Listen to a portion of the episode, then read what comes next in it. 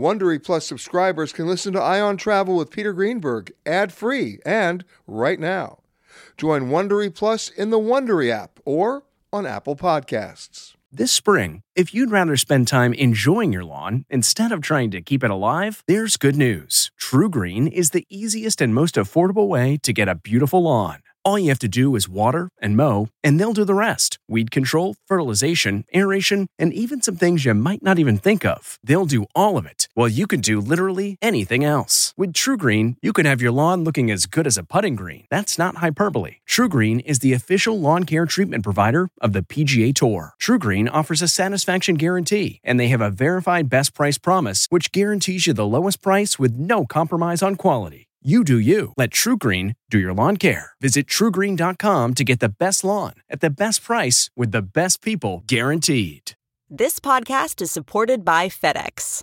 FedEx offers fast delivery, more visibility, simple returns, and weekend home delivery to 98% of the U.S. population on Saturday and 50% on Sunday. With FedEx, you get picture proof of delivery, ensuring you always know where your package is. Returns are simple with packageless and paperless returns. Plus, FedEx Ground is also faster to more locations than UPS Ground. See the FedEx service guide for delivery information. So, what are you waiting for? See what FedEx can do for your business. Absolutely, positively FedEx.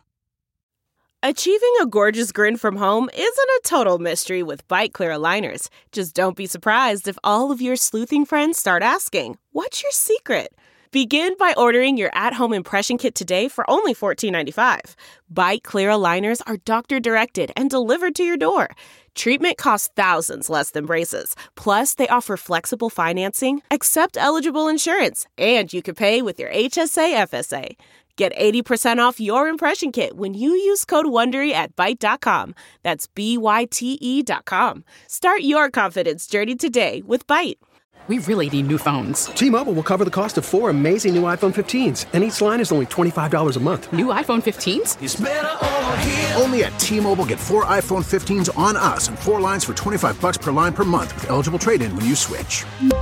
Minimum of four lines for $25 per line per month with auto pay discount using debit or bank account. $5 more per line without auto pay, plus taxes and fees. Phone fee at 24 monthly bill credits for all well qualified customers. Contact us before canceling account to continue bill credits or credit stop and balance on required finance agreement due. $35 per line connection charge apply. Ctmobile.com. Delve into the shadows of the mind with Sleeping Dogs, a gripping murder mystery starring Academy Award winner Russell Crowe. Now available on digital.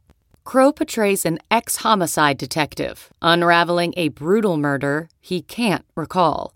Uncovering secrets from his past, he learns a chilling truth. It's best to let sleeping dogs lie. Visit sleepingdogsmovie.com slash Wondery to watch Sleeping Dogs, now on digital. That's sleepingdogsmovie.com slash Wondery. This episode of Travel Today with Peter Greenberg is brought to you by Audible.com, a leading provider of spoken audio information and entertainment. Listen to audiobooks whenever and wherever you want. Sign up today at www.audiblepodcast.com slash travel today to get a free audiobook and 30-day trial. It's time for Peter Greenberg Worldwide with America's number one travel news journalist.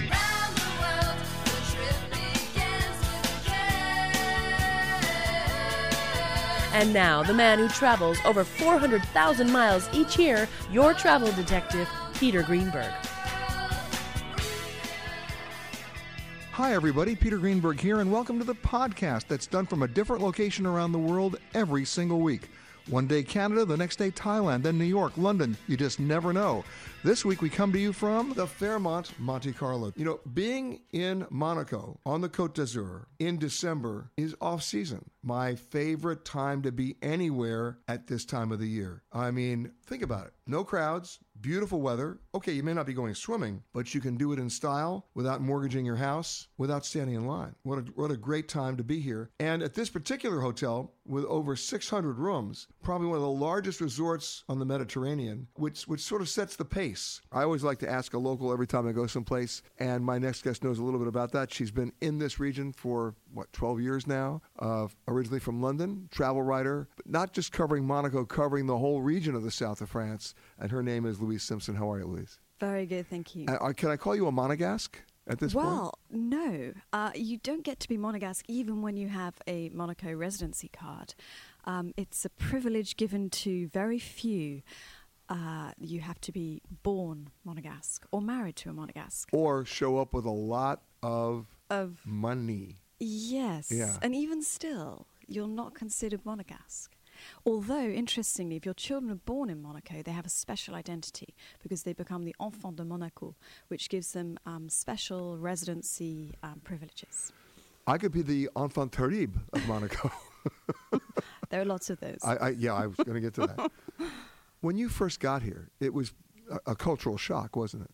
Yes. Um, I can remember arriving when I was seven months pregnant with my daughter, and um, I was sitting in this very beautiful marble floored apartment.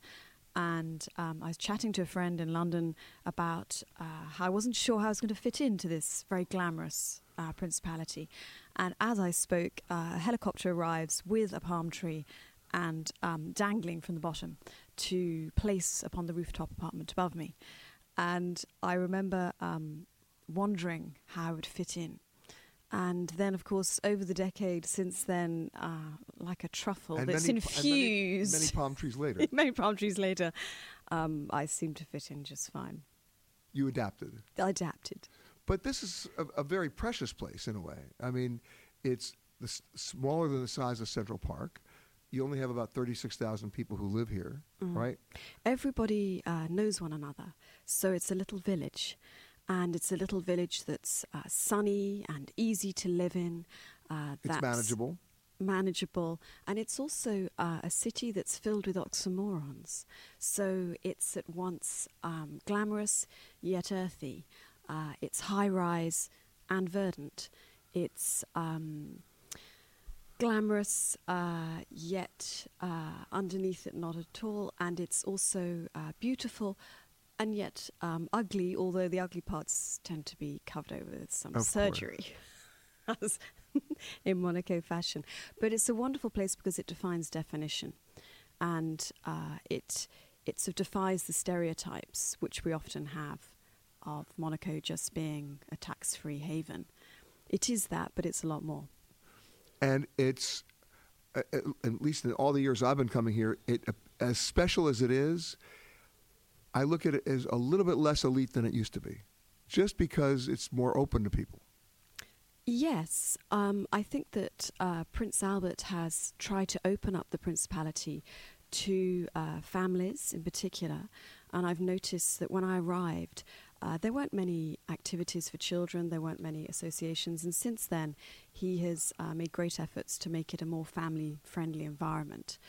And um, there, it's a surprising thing is how many parks Monaco has. Something For you its don't- size, yeah. You don't often think about. Um, but for its size, uh, my uh, old apartment was actually next door to a park. So when my children were born, I called it my garden because, of course, very few of us have gardens here. So the, the play park became the garden. When your friends come to visit you, what's Mm. the biggest surprise to them about Monaco?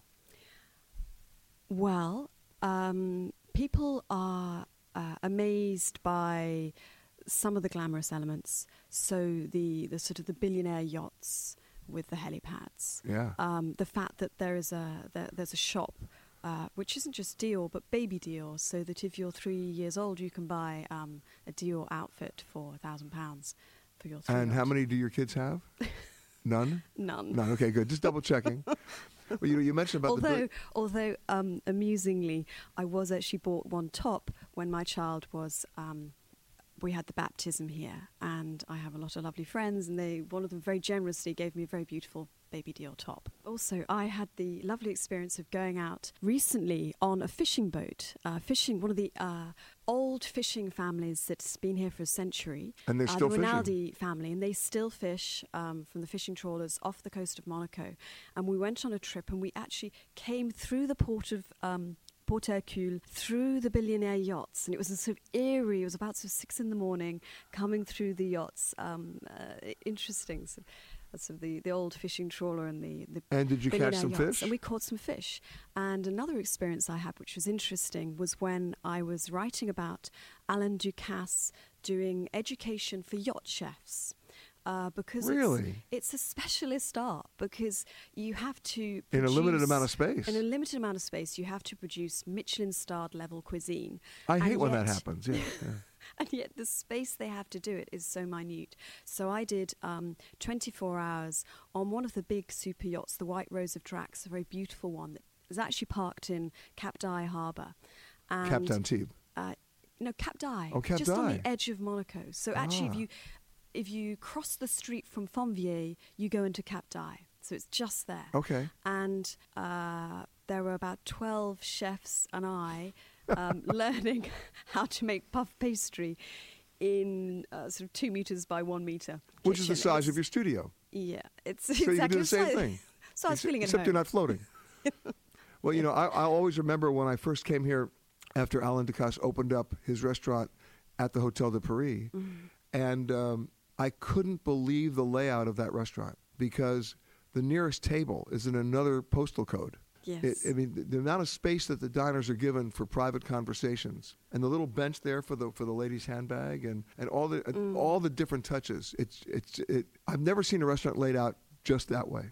Yes, it's it's all rococo splendor, and uh, it's it's a treat for all the, a feast for the senses uh, in all ways. Um, I also particularly like the grill, which um, reopened recently last May um, after a big renovation, because of course the Hotel de Paris is is being completely renovated. They have, yes. Um, but the American bar is still open, right? The American bar is still open, but um, the ho- the grill was closed for a while. Uh, there's a whole load of bedrooms being opened up uh, next year, and the grill itself uh, has a wonderful opening rooftop. So as you dine, the roof opens. Ah, nice. And you get this fantastic view down towards the port and down towards the And if you go in the basement of the Hotel de Paris, their wine cellar is unbelievable. Yes, but not many people get to go down there. But yes, I got a chance. I got a chance to go down there. lucky man. But then there's this hotel, the Fairmont, because it's got a history. I mean, it's been around for 20 years. Mm, it's also one of the best places when you come to see the Monaco Grand Prix because it's a very interesting position within the race because it's a very tight corner, so the cars have to slow down. You actually get to see so the cars. you actually get to see the cars. so uh, it's it, it's it's very well known for that. Plus, look at the, the position of the hotel, literally on the water. I mean, anybody who sleeps with their curtains closed is missing out. You need to go to bed with the curtains open so that when the sun comes up, you're up. Mm. It's so gorgeous. And they have also um, redefined themselves in the last um, decade with things like Nobu coming in and Nikki yeah, a little bit Beach. later in the show, we're going to talk to their food director at Nobu Yeah. because, I mean, they've done some amazing things there. Mm. I mean, Nobu is is a staple now, right? Yes, it's amazing. Um, Monaco has an interesting cuisine because it's both uh, international, so you have a lot of very famous international brands and Michelin starred chefs, and then you also get the local Monegasque cuisine, which is actually very earthy, originally peasant food, based on stews, stockfish, fried chard, wrapped in pastry, which they call barbajuan, and it's it's an interesting when you, you get to see well, the I two. actually made barbajuan. Ah. Uh, yes, I went to the uh, to the L'Hermitage Hotel with their chef, and I actually learned how to make barbajuan because it's spinach and it's and it's puff pastry and it's Yeah. it's it is a Monegasque dish. And if you go across from the Hotel de Paris Mm. to the cafe across the way in that little park area, that's where you get. If you order the barbajuan, they look at you like, oh, you know, because most people don't. Well, there you go. Now they do. Now they do. Yeah, I, I, I told them. I told them. What's your favorite dish here in Monaco to eat? What's your favorite? Well, I have to say my favorite dish is uh, not actually a local one, but it's uh, one of my favorite chefs, Joel Robuchon, who um, does an amazing mashed potato, which is 50% butter. Of course it is. And it's something which I can never get out of my head. So if I dream of my See, if I ate favorite that, I'd never be able to get out of my bed. Yeah. Yeah. Um, but it is the dish I dream about. Toto, I have a feeling we're not in Kansas anymore.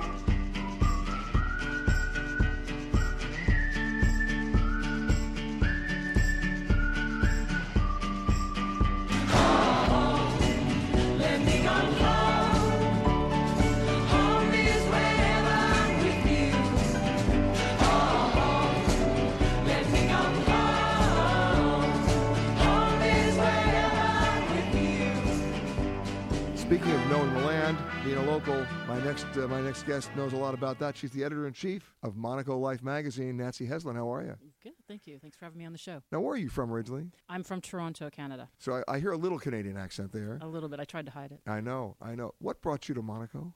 Uh, just a series of coincidences, actually. But I have to say, I didn't follow a man to come here, unlike most uh, stories that you hear. I ended up coming here for other reasons and was able to find work in journalism, which is remarkable, and uh, ended up staying here 20 And- years ago. And you've been writing for, and, and editing these magazines. There's, there's another magazine you did with Riviera Reporter, right? So the Riviera Reporter, when you uh, were talking about Sunnybank, um, Riviera Reporter was founded about 25 years ago, and it actually shut down after Brexit. It was a magazine. It was a fantastic magazine that covered basically Saint Tropez to Menton, just uh, just side it, beside yeah. Monaco. And uh, after Brexit, uh, uh, quite a few of the advertisers pulled out because everybody's a little uncertain about what's about to happen. And uh, I progressed from going from that work to coming and really focusing on Monaco, which are really two different markets. You're either in Monaco covering Monaco news, or you cover everything else. Now, to put things in, in some context, Monaco news can be a little limiting only because it's so small. You'd think that. I mean, there are 37,000 people here, so there are stories In a, to be in a told. place that's smaller than Central Park. That's right. But there's actually a lot going on, and I think that's the misconception of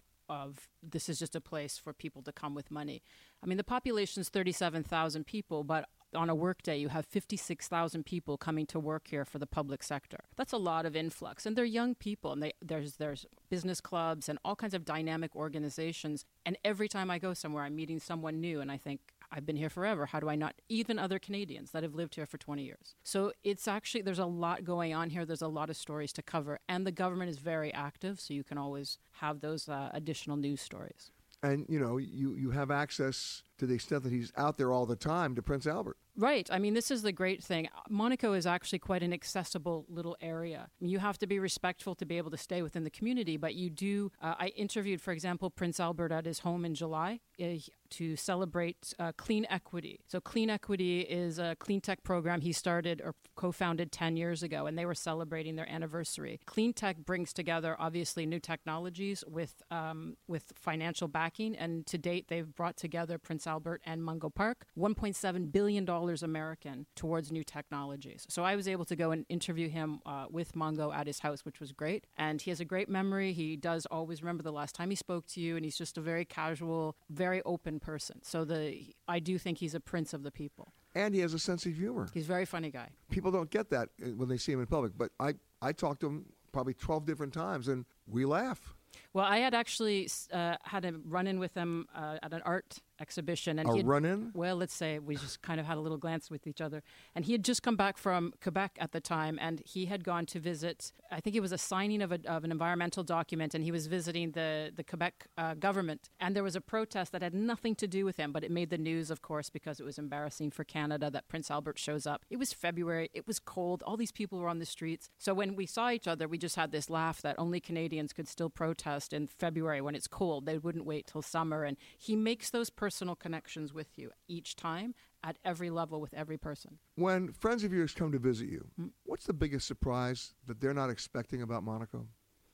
I think partly is just that it's the cleanliness and the uniqueness of it. You do feel when you arrive here, if you're not used to the area, that there's something different about being in the Principality than even just crossing the border to Cap d'Ail or going to Nice. There's something unique about being here. And I think that is what impresses people. The cleanliness, there's a high level of civility. People And a high level of security. The, and the two things go hand in hand. That Yeah. that you know that you would not jaywalk here, and people, if you did cross the street, people aren't honking at you the same way aggressively in other places. You don't see homeless on the street. The the security, I believe, it's one police officer for every seventy residents here. which is unusually Right. crazy. It is. It is. But there's still things that happen. But you don't have to watch your back, and you don't have to be as uh, conscious of people coming towards you as you do in other cities, uh, such as Nice. Although when I first came here, it was like the old Groucho Marx line that I would never join a club that would have me as a member, Right. because they're of like they let me in. Yeah. You know, right? You, you feel a little special. I think so, and I think that that's why people really do respect the fact that it's a, a privilege to live here, and that's that is the difference really in when I say civility, where you wouldn't see el- elder places. People here really take it to heart that they have the right to live here. They respect the fact security is there and they want to stay here, so they just obey the laws. And they're pretty, overall, pretty good people. And in terms of accommodations, I mean, this hotel goes back to the 90s, late 80s actually, um, when it used to be called the Loews. I remember that when it was Loews. Now it's the Fairmont. Uh, but I haven't really counted a whole lot of new hotels.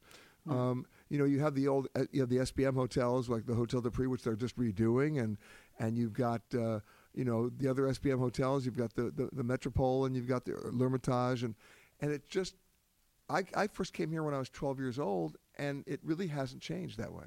No, well, even this hotel used to be the old Monegasque trail, rail station, and they used to come here. And the aristocrats used to come here and shoot pigeons, if you can imagine. So it sort of morphs into other things. But no, there's not a lot of new builds. You don't have, um, you don't have the ability, the land space here. However, with the land extension program that's happening, uh, and be, and rebuilding the port too. yeah. These are big things for for Monaco. I mean, it's a two billion dollar extension that they're putting out there. So we'll see. I don't believe it will have any hotels. But what has happened is you can find Airbnb. You from seventy. There euros are Airbnbs in Monaco. There are. So from seventy. Are they affordable? Seventy euros a night, you can have a studio. But what's fascinating is even if you don't want to stay here, go onto Airbnb, Airbnb Monaco and just take a look at the photos. See what is available and what is studio. How small the space is that people have. It is small. Yeah. Right. Yeah. But sometimes it even has a view. It does have a view, and that's the thing. But you can still get some places here on Airbnb that aren't too bad. Wow. Airbnb. In, and there's an Airbnb boat as well that's come along that you can. Oh no, that's cool. Yeah, they and I have to think of the name, but it's the same idea, but it's on a boat service, and you can you can stay on that. Yeah, you know they've developed now using that Airbnb model in, in the United States services for boats, services for cars. Yeah.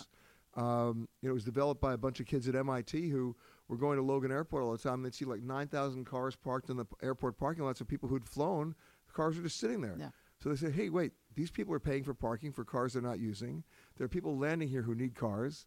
Now, of course, the rental car companies are not thrilled about this idea, but it's a concept that's starting to work. Yeah. Well, you know, and the thing is, is honestly, if I travel, I want the experience to be in a hotel.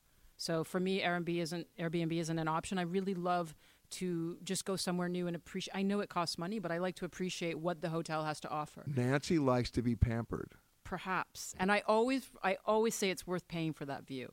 Because how many times do you read people coming back and saying, "Oh, it was a great hotel, but you know, we looked onto a parking lot." Pay that extra money and have the view because it's worth it. You want it. Yeah. You're doing some serious swims. It's pretty serious. We uh, discovered a sport that uh, originated in Sweden in 2006 called swim run. It's a sport where you run in teams of two in your wetsuits and you run and swim in your running shoes and you cross islands in the Stockholm archipelago. So the small race is about 40 kilometers. The World Series race, the World Championship is 75 kilometers with 10 kilometers of open water swimming. And by the way, the Stockholm archipelago, I'm not making this number up, is 24,000 islands, and nobody knows it. Yeah. And It's the, mo- the so beautiful, especially in the summer. Um, So cold. well, the water is so cold. Although I've been in it without a wetsuit. Impressive. I was, and some of the best seafood and those mm. mussels. Oh my god! It's a spectacular place. It I mean, really it's a real way to connect with nature, and I think that it's a re- for me, it's a great contrast to working in Monaco, where there's a lot of money involved, a lot of high-profile people that you're constantly working with, and then this provides you an opportunity to really be with nature. I mean, they don't even have gel packs. You have all the food is homemade, so that there's no waste in the environment. Exactly. And you're swimming today. That's right. On December 16th, today we have the Monaco annual Christmas swim, which is put on the by the Association uh, de Bain de Noël. And every year we try to get as many of the residents and friends of Monaco to come and get in the water without a wetsuit. And every year they choose. You do. it- You yes, do. I do. And every year we do it for a different charity. This year we're going to benefit the children of the Monaco Police Force who are disadvantaged and need some help. And I want the truth to be told. Is alcohol involved? Uh, I can't answer that question. You're getting in the water without a wetsuit. Come on. Well, I'll tell you this: that there's a guy um, that has started a new company here, and it's he uses all of Monaco's orange trees, and they're bitter orange trees, and they used to have the oranges go to waste because they couldn't use it for food to give to people. And he now takes this and he makes Monaco's first Monaco-made orange liqueur called l'orangerie. And Philippe has contacted the association, so we're hoping that there's going to be a little dose today. of- Basically, we're talking about an alcohol sponsor. eh, maybe not a sponsor, but a little shot. A contributor. That's right, a partner. Now, you don't live in Monaco. You live in, Me- in Nice. That's right. So you're a commuter. I am. And what's that like? To be honest, I bike and uh, I bike and run the 20 kilometers as much as I can because taking the train is longer with all the train strikes. That's right. Welcome to Europe. Yeah, yeah. So- but you're biking every day. Uh, we I try to bike or I'll run one of the way, one of the distances. There's actually a, a sidewalk from the Monaco Casino all the way to the Negresco Hotel in Nice, so it's really safe and you can use that. Wow, talk about a great bike path. Yeah, it's beautiful, absolutely beautiful. And really, it's when you have those Is that recent commutes- or has that been around for a while? It's been around f- forever. so it's been bikeable for all those years. Yeah, and you see more and more people coming here by bike only because the commute on the train is unpredictable as far as uh, the timeliness, and it's just so crowded that it's you'd really rather take a little extra time and come by nature's way. Let's talk about the food scene for a second because you know it's it's really exploded. That's right. Well, actually, the best place I just went to was Sexy Taco on Friday. Sexy Taco. Sexy Taco. It's a small little place that seats about 20 that uh, is run by some uh, a family of Mexicans who arrived here. The food is, well, it serves tacos. And No. A surprise. Fantastic food. Um, it's just off of uh, near the Odeon Tower. It- really is just such fresh and different food for here that it's a, a nice surprise. And uh, Stars and Bars is still running around. Stars and Bars, Kate is. Uh, Kate is. We've had her on the show many times. She's fantastic. She's Yeah. really developed that in the terms of having, uh, she's taken a more environmentally friendly side. So they grow all of their own herbs and, and vegetables and things like that now. And they have uh, developed an eco hub for Monaco where they try to bring together once a month a group of people like minded who share uh, ideas. And you can go to these free conferences. And Kate is a, a pillar of this community for sure. Is there a person in Monaco that you've always wanted to interview that you haven't yet? Not yet. You got I- everybody. I haven't got everybody, but there's lots of people that come through, and we've just launched with Monaco Life St. Bart's Life because a lot of people in Monaco go down to St. Bart's for the for the winter. season. For the For the season. se- we have to say it the right way. For the season. Excuse me, right? Yes. So Sir Stelios, who created the founder of EasyJet, he, I know- I- I know you Stelios. So Oh, yeah. Created uh, down in St. Bart's the Gustavia Yacht Club last year, and before on spec, he had I think it was a hundred very high wet uh, wealth net people here sign up for the yacht club down there. So we're working with these two communities. So I'm hoping that I can get a little bit more into St. Bart's and learn some of the people that go back and forth between Monaco and St. Bart's. But mostly the people, if I would like to interview someone, the royal fa- in the, the princely family, I have not interviewed Princess uh, Caroline or Princess Stephanie, and that would be quite an honor for me. But that hasn't happened yet. I always find it ironic that Stelios, who founded EasyJet, is working with a yacht club in St. Bart's. There's a certain disconnect there. I'm sorry. Yeah, actually, it was great. He just showed me his original um, marketing plan that he showed his father when he asked his father for a loan to start EasyJet. Uh, he always says that people forget that at least he had access to money to start his own business, you know, because he does try to, he works a lot with the under 40 business community here to get them to use their facilities and use their resources to try to create their own entrepreneurship. Yeah, it's you know, it's he he earned it the old-fashioned way, right? He He he borrowed it from his dad, That's right.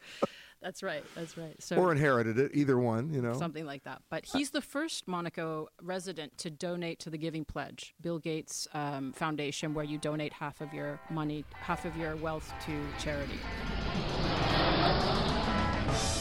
If you are continuing on to another Southwest destination, please make sure that you check the monitors inside the terminal for your proper gate and flight information.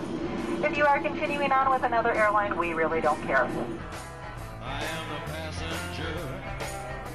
My next guest, I, I never see him where he lives. He lives in Vancouver. He never sees me where I live, but we see each other in world capitals just like three or four times a year, usually because he's on the prowl. He's the, the founder and managing director of something called LQA. Uh, his name is Trent Walsh, and LQA stands for Leading quality assurance. which means let's get let's let's get down to brass tacks here. You know, I go back to the days of the original Mobil guides and the Forbes guides and the and the AAA guides and five stars and five diamonds and you've seen all those guidebooks or at least you're aware of them. And I always want to know how do they come up with this? How do they come up with it? Who gets a diamond? Who gets a star? Who gets three stars versus four?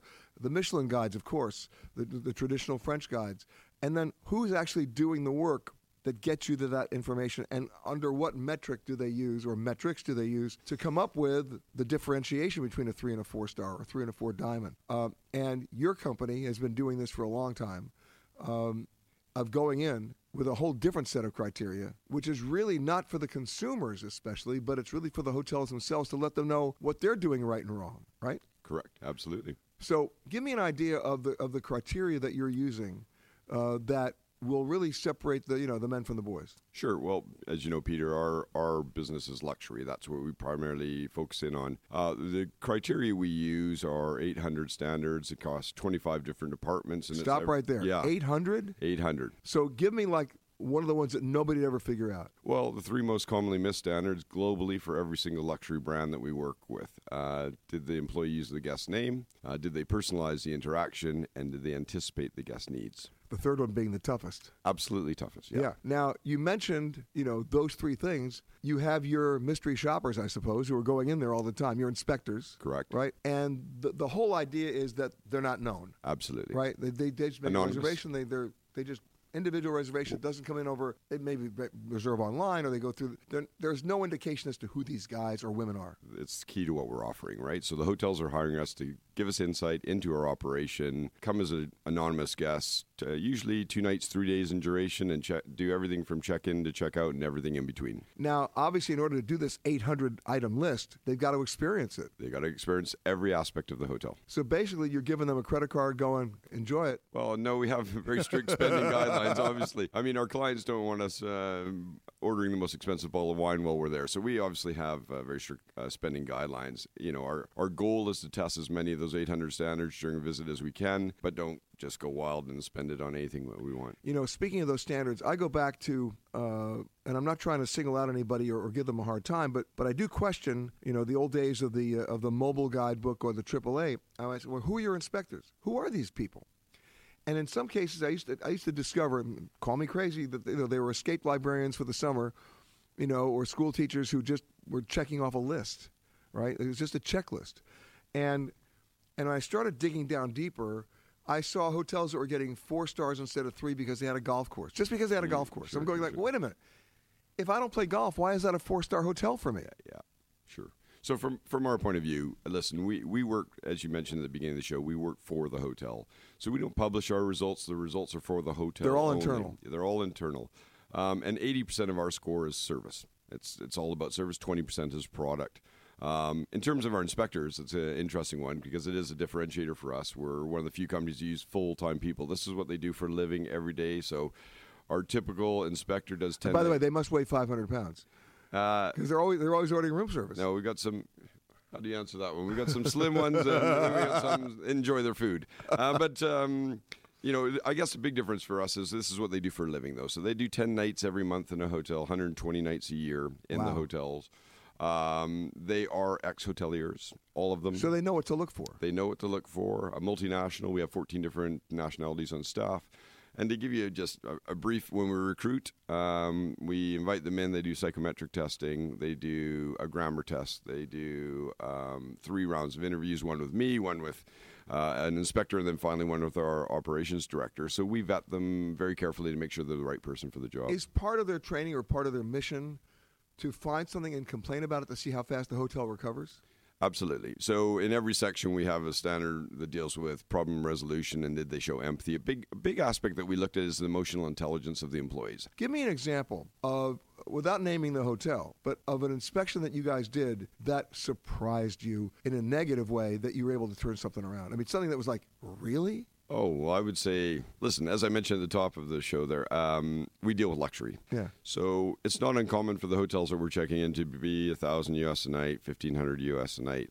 At that level, my expectation is perfection because that's a lot of money to be paying for a hotel room, and often you do not come across perfection. And in and, and certainly in some cities, which I'm not going to specify, but you know, in some cities there's a bit of arrogance that can come across, and I think at fifteen hundred dollars a night, that's uh, unacceptable. Well, at fifteen hundred dollars a night, they better be perfect. Absolutely. All right, but give me an example of one of the inspections that you did that you know we cannot believe that they were charging fifteen hundred dollars a night and doing that. You brought it to their attention, and you know, Well, let me uh, let me give you a, a good example. So, a hotel, uh, three star Michelin restaurant. I was with my wife. Uh, they served the chicken dish, which I can't remember off the top of my head. But I'm going to say it was like 250 euros for the night for the the dish. for the dish for the dish. was the chicken wearing Well, the I can designer I, gown. I can tell you one thing: the starter was 120 euros, and it was three types of tomato. That's what I can tell you, right? So, anyways, so did you get an estimate for the diet coke while you were there? So we ordered this meal. My, it, my when my wife cut into the chicken, it was pink in the middle. It was not cooked, and so she called. Oh no, the- if you want it cooked, it's five hundred. yeah, yeah, exactly. It's a little bit more. Yeah. So we called the maitre d' over, and and my wife Emma said, uh, "I'm sorry, th- this hasn't been cooked." And he looked at it and he says, "Yeah, some guests don't like it prepared. Some guests don't like it prepared that way, but it is correct." My wife says, "What raw chicken is correct?" And he says, "As I said, not all guests like it cooked that way." And you're thinking, ooh. you're not listening to what we're saying here, right? Right. It's not. My and my wife, if you know my wife, Peter, she has no problem saying it. She says, "So you want me to eat raw chicken?" right? And he said, "No, no, I, I, I'll take it away from or take it away and replace whatever you want." But and uh, interestingly, the next day, this obviously went up the chain within the hotel, and it got registered. And the, the food and beverage manager came to see us the next day, and I had assumed he would come and see us. Was he bearing I'm, chicken? I'm really sorry about this. But it- what did he say? Yeah, I understand you didn't like the way the chicken was prepared last night. That is how chef likes to prepare it. So still not acknowledging there was a problem, which I, Okay, I think is you just raised a point, uh, especially in terms of the definition of the word luxury. I don't care how the chef likes to prepare it. How about the way I want to eat it? Well, I- mean, another that you often get in Michelin Star is, um, you know, we expect condiments to be offered. So, you know, we, you know, I might want ground pepper on my dish. Often you will hear in that luxury sector, well, the chef doesn't think it, it needs crushed pepper. Well, Get me if that I- chef out here right If now. I'm going to pay 120 uh, euros for three types of tomatoes, I'll decide what I want on it, right? Right. Now, I mean, obviously, the chef would seem insulted if you asked for ketchup. I, I, Absolutely. I get that. Yeah, yeah, yeah. But the point is that we got to get back to the basics here. Absolutely right. I don't, it doesn't matter what the price tag is. Remember who your guests are. Well, and who's paying for the bill? Exactly. So after that incident, the famous chicken incident with your wife, did they fix it? They didn't. That was the. I mean, I thought the interesting thing about that story, and, and what we do as well, I should mention at the end of every inspection, we announce who we are and we meet with the general manager, and we're able to give them the feedback. Whoops. And yeah, and so that's a you know to me that's a a great insight into what's happening in the operation that they need to be aware of, and that's what they're paying us for. What about housekeeping? So the housekeeping, we measure four different areas: uh, housekeeping arrival, how clean the room was on arrival; evening turn down service; daytime uh, servicing of the room, and then And by the way, the definition of a luxury hotel is they're going to do turn down twice a day. I mean, they're going to they're going to make the room up in the morning and they're going to yeah, turn correct. it down at night. Yeah, Right? daytime servicing, evening turn down. Yeah. Absolutely. Yep. And how do they measure up? Well, that varies dramatically, I would Right. say. Yeah. Um, you know, I think. Listen, we we we we're in the luxury sector, as now, I if, you if you go, if you check into a room and there's a raw chicken in the bed, That's a then you got a problem. That's a big problem. Well, I chef- haven't come no, no, across that no, one no. yet. And the answer, of course, is the chef likes it that way. yeah, absolutely. we have some, found some interesting things under the bed over the year, but uh, Oh, I'm sure you yeah, have. Yeah, yeah. But you know what? There are some hotels now that have no space between the mat, the, the, the box spring, and the and the floor because they don't want anything under the bed. Absolutely. Yeah, sure. And then, of course, then you kick yourself every time you get in the bed. Yeah. I know. But the bottom line is, it's that specific in terms of what you're looking for. Oh, listen, for housekeeping arrival, for instance, I think we measure 62 standards or something like that. And that's everything from where the scuffs on the walls, where the carpet's clean, was there mold in the bathroom, all those kind of things. Um, evening turn down, we look for things, nice touches, right? Uh, was the television remote control left on the bedside table? So when you get back into your room and you lie down on the bed, was a remote right there for you so you don't have to go up and get and find it? So it's small details like that as well that we look for. I noticed that in my hotel the other day in in in in, in Cannes. They actually knew where the remote was, where I wanted it. Well, one of the things we started looking at as well, I think, which is quite interesting, is we talk about personalizing the service and how do you do that in housekeeping? And we look for things like if I sleep on one side of the bed, is that the side of the bed that they're turning down every evening? Right, so we're looking for them to be. We call them To all- be aware. To be aware, like I'm looking at this room, and how does this person like to stay, and how can I customize it to that person? So, do we tilt the alarm clock in the evening towards that side of the bed? It's the little things. Yes. Riding along in my automobile. My baby beside me at the wheel. Cruising and playing the radio. With no particular place to go.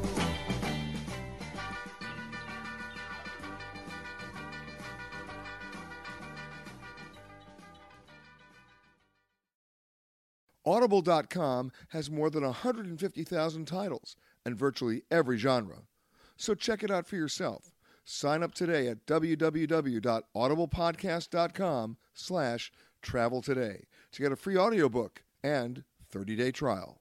I've been coming to this hotel. I, said this earlier in the show since they used to call it the Loews. It was Lowe's actually. This is back in the '90s. I remember coming here in '90 and '91 and '92. Uh, but for the last many many years, it's it's been a Fairmont. What a great view! I mean, waking up in your room in the morning and looking out that window. I mean, how anybody could sleep with their shades drawn in this hotel is is an idiot. You have to just leave them open because you want to wake up when the sun comes up over the Mediterranean. But more than that, of course, it's the restaurant scene, and this is where you're going to find Nobu uh, right here on the Côte d'Azur. And joining me now, the uh, food director is Luca Fametti. How are sir? I'm very well. How are you, Peter? Good. Now you're a Nobu veteran. I mean, right? You were in London for how many years? Uh, I was in London for 17, which eight in Nobu. And you know what's interesting about the Nobu in London for those people who go to London? It used to be a hotel there called the Londonderry, and it was a terrible hotel. And and it really was. It was one of those white elephants. who ever took over the hotel,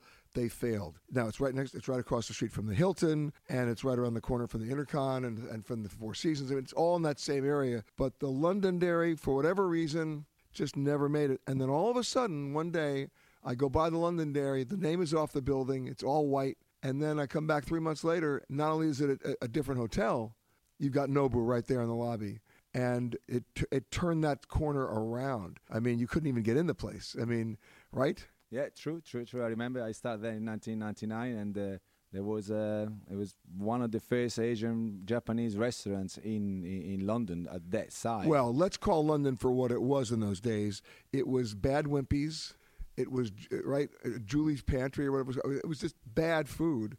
Uh, nobody was really unless you got into the neighborhoods. You did Indian food or you did some Chinese. It it really wasn't a food capital. No, You guys were part of the revolution that turned London around as, as a gourmet destination. Yeah, absolutely. I in '97 when Park Lane, Nobu Park Lane first opened their door, I started there in '99, and I remember like Monday nights at 10:30 we used to have the queue through the stairs all the way. And by the way, in the restaurant business, Monday night's are usually a dead night. That's- I mean, come on, yeah. you couldn't get more dead than a Monday night. no, especially in London. That's right. But that was what happened. Yeah, You had to know a guy to know a guy to know a guy to get to Nobu, that's right. and that's still mostly the case. It's still you're still doing big numbers there. Still doing big numbers in London, yeah. Even if now there's many other restaurants like uh, Japanese or Of Asian, course. but uh, yeah, they're still doing well. You know, they now opened the third restaurant and hotel, like uh, in Shoreditch. So yeah, there's three three locations in London. Well, and, and you know, Nobu is now more than just a restaurant; it's a brand. I mean, it's it's it's a brand that is branched out into hotels. It's right. It's it's it's almost out of control. yeah, and he's doing hotels now as well. exactly. There's one in Las Vegas. There's one in um, Miami, in Miami, and there's another one coming as well. So, uh, Ibiza, Marbella. as I said, another one coming as well. We're talking to Luca Fametti, the food director for Nobu. But here's my question about Nobu, and that is this: I, of course, remember the original restaurant in Los Angeles, Matsuhisa. Matsuhisa, yeah. Um, and that's where I first discovered him, as long as well as uh, Robert De Niro and everybody else. That's right. But my question is, on your menu here in Monte Carlo, right? I'm assuming because I remember his signature dish was the yellowtail with the jalapeno, That's right. and you still have it. Absolutely. You can't get rid of that. Can't get rid But of the one that I always order, and for those people who've never done this, trust me, it's been, and I'll tell you a very funny story that goes back to London in a second about this particular dish. It's the cod. Famous black cod. The famous black cod. It is unreal. If I, I never go to Nobu without having that. But here's the funny story. There is um, a restaurant, a Lebanese restaurant in London, uh, in Shepherd's Market called Sofra. I know the restaurant. Yeah. And I go in there. This is going on for years now, and they finally changed it because somebody must have complained. I go in there, and I'm looking at all the, the items that they have, and it's you know it's it's a mezza, it's Lebanese food, it's this and that, and all of a sudden in the menu it says cod Nobu style. I'm not kidding. And you know what? I ordered it, and it was. So let's go back to the to the to the to the sourcing question, and that is, here you are in the Mediterranean. Yeah. Different kind of seafood than Yeah. you're going to find necessarily on the East Coast or in Asia. Uh, are you getting? I mean, look, we live in a, in, in a world of globalization. Anything can be sourced and flown in. That's right. Is there a kind of fish you want here that you can't get? The bluefin tuna. We can't get bluefin tuna in the in the principality because it's um, the prince. You know, it's uh, doesn't want is an is a, is a dangerous species, so we can't get bluefin tuna. So we can't get toro or chutoro. Well, more than you can't, you won't. Yeah, we won't. exactly. All right, but is there a kind of fish that's you know very you know basically part of this area that you can get in abundance that you're able to do stuff with? Uh, sea bass. We Yeah. get beautiful Mediterranean sea bass. We have uh, beautiful sea breams, and then also we get good snappers, and uh, we do have at times uh, beautiful yellowtail. You know the yellowtail. the, you can get the yellowtail. fantastic yellowtail. Last, I think last week we got a 14 kilos one, and it's beautiful, absolutely beautiful. I mean, We're talking to Luca Fametti, the food director for Nobu. Let's go back to the training. Yes. Because it's one thing to say, okay, we're going to put a Nobu brand in Brazil, or we're going to put a Nobu brand in Brooklyn, or one here in, in, in Monte Carlo. It's easy to say. You can certainly get the kitchen you want. You can certainly get the utensils you want. You can certainly get the machines that you want. But without the right people and the right training, it's going to fail. Correct. Uh, I think training uh, is very important. I mean, I think Nobu has a a, a have a very um, someone that follows them and stay with the company for a long time. So we kind of get the Nobu system, you know, in our veins. So we have the the Nobu style and the Nobu philosophy that grows with us. And we know obviously Nobu-san is very close to his, his staff, and then you know when he speak to us, when he's, he's, he really give us his input, we we take it and we transmit it to to the new staff. All right, so give me an example of what he would say to you when you were first opening this restaurant. That you said, okay, whatever you do, always do this, and whatever you do, never do that. Well, N- Nobu-san, his philosophy is, is, is really that he would like to make people feel like they're coming home, you know, and not just a client when it comes to, to visit a restaurant and spend money. Of course, you know, for him, when he opened his first restaurant, Matsuhisa, he, he embraced all his clients as he, as he welcomed them in his house, in his home. And that's why he likes to cook for them. That's why he create dishes for them, like the famous new style. You know, the new style salmon or new style it was created because it was a guest that didn't eat raw fish, and then he created this particular dish that is not 100% raw because he wanted him to enjoy food in his restaurant. See, there are the other sushi restaurants that are, uh, it's, it's like the, the sushi Nazis, you know, saying, don't ask for a California roll, we're not going to give it to you. Don't ask for spicy tuna, we're not giving it to you, right? Yeah. If I order a spicy tuna, do I get it? Of course. Okay. But I mean, and the other problem that we're having in the U.S. is the quality of, of the fish. That, you know, yellowtail or wasabi may not be the real wasabi, may not be the real yellowtail. I mean, there's a lot of substitution going around because people don't know any better.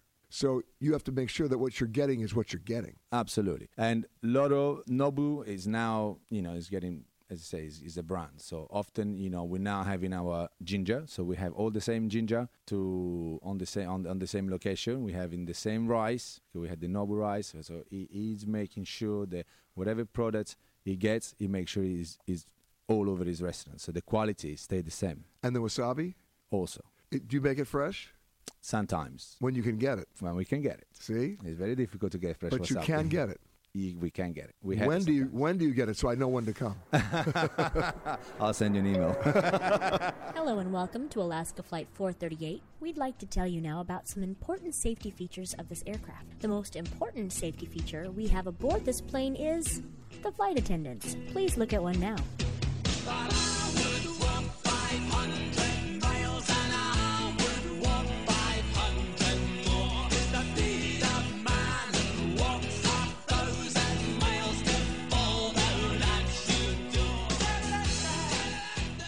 I've been coming to the south of France, thank you, mom and dad, since our very first European trip when I was 12 years old. And I'll never forget, it was my very first trip outside the United States. And I'll never forget in Cannes with my mother walking me into the Carlton Hotel, holding me very strongly by the hand. And as we passed the concierge desk, she looked over and then looked at me and said, Don't ask them anything. And the reason was she was terrified in those days that when you checked out of a hotel in Europe, you got two bills. You got your room bill and you got your concierge bill. And then a few hours later, we were in Monaco, and she walked me into the Hotel de Paris because we were seeing a family friend who was staying there. And her her warning was even worse. She said, "Don't touch anything."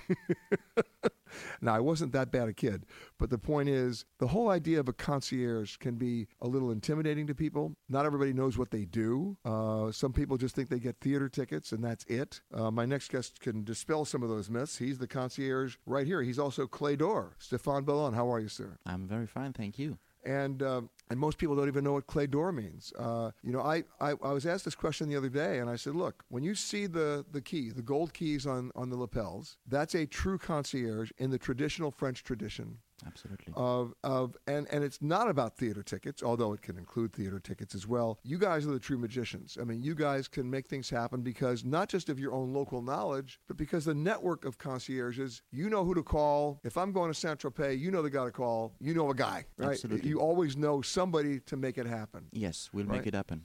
And the thing is, for the people who understand the, the, the power and the strength of the concierge, then it becomes a challenge for everybody because they're asking you for everything. For sure. Right? Give me an idea, if you can, of some of the more unusual requests you've got. I know. we do have some different ones, and I would say, I would say, for example, this year, 2017, I would say it was the, the year of the love. Uh, we have many, many wedding proposals this year. But they all want to be special. They all, of course, everyone and, has where to do they be. and where do they want to do them? Alors, this year, I would say the most exclusive one was one gentleman, which was very uh, impressed by his, hopefully, his future wife, and he wanted to do something special. And what he did, he asked us, "I want to do something original." I said, "Yeah, okay, but what do you mean by original? You haven't do you, what do you like? Are you more this way, this way?" And we did organize something. Well, what'd Uh, you organize? Tell you. Would you like to know? That's the reason why we're doing the show. Very good. So they were planning to go and have lunch somewhere in uh, Lerins Island, by uh, in the Bay of Cannes. I don't know if you've been to the Carlton. Uh-huh, yeah. I'm sure you've been to the Lerins Islands. Yes. So what we did is uh, they took an helicopter to get to to Cannes, but the lady didn't know anything about what was going to happen during that day. So they took the helicopter. They had lunch in a little restaurant that we booked for them over there, and there was still nothing special going on during that day, except they was they were having a nice lunch in a very romantic place. Around five o'clock,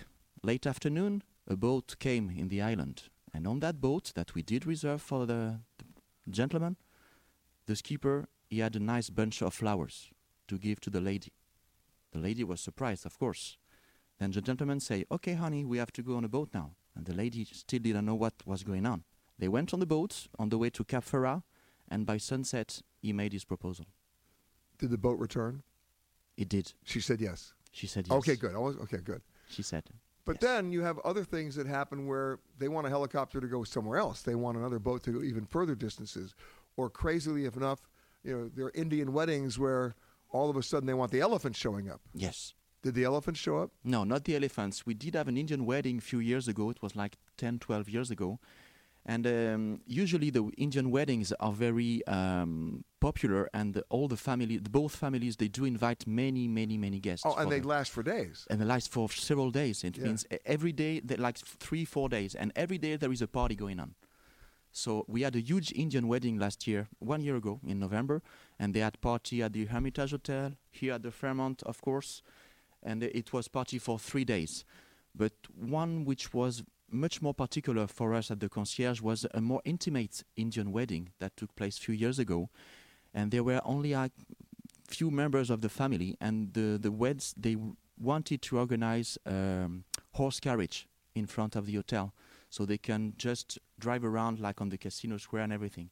And as you can imagine, horse carriage in Monaco is not very usual, and we have to ask No, for you have Formula One. You don't have we horse have no, absolutely. So the the horse that we have are much faster than the horse that the the Indian person wanted. So we had to organize. You had to uh, sedate the horse. Absolutely. so it was kind of hard because, of course, as you can imagine, the horses are not allowed to walk around Monaco just like this.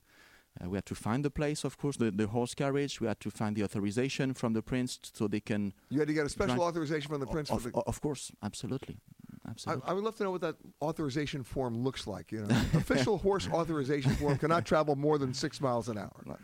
Amazing, amazing. But that's what you guys do. That's what Clefs d'Or does. Absolutely, we try. And and anytime you see a hotel that just gives somebody on the front desk a hat and calls them a concierge, that ain't it. Look for those gold keys. I'm I'm not kidding. They will be your lifesaver. You don't have to get a, a, you know get married in an Indian ceremony. You don't have to helicopter out to an island, but they will find that shoelace if you're if you're uh, if you're uh, lost the shoelace or the extra cufflink for your shirt, and they will do other magical things. Thanks so much, Stefan. My pleasure.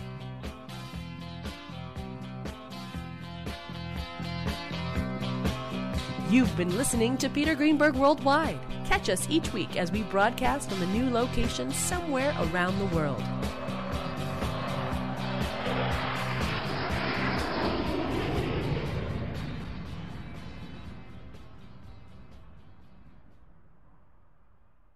If you like Ion Travel with Peter Greenberg, you can listen early and ad-free right now by joining Wondery Plus in the Wondery app or on Apple Podcasts. Prime members can listen ad-free on Amazon Music. Before you go, tell us about yourself by filling out a short survey at wondery.com/survey.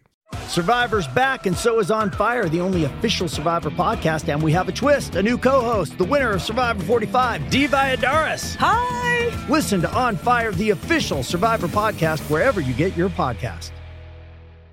The Hargan women seem to have it all. From the outside looking in, we were blessed. My mom was amazing. But as detectives would soon learn, there was a lot going on inside the Hargan household. Ashley and I have been calling my mom and the house and Helen. No one's answering. 63 year old Pamela Hargan gunned down in her own home. Her youngest daughter, Helen, lay dead upstairs. Patrol, when they arrived, assumed or thought that there might have been a murder suicide. But for the detectives on the scene, there were things about the scene itself that were concerning to us on day one. Who would want to kill their mother and their little sister? There is no boogeyman here. It is exactly who we think it is.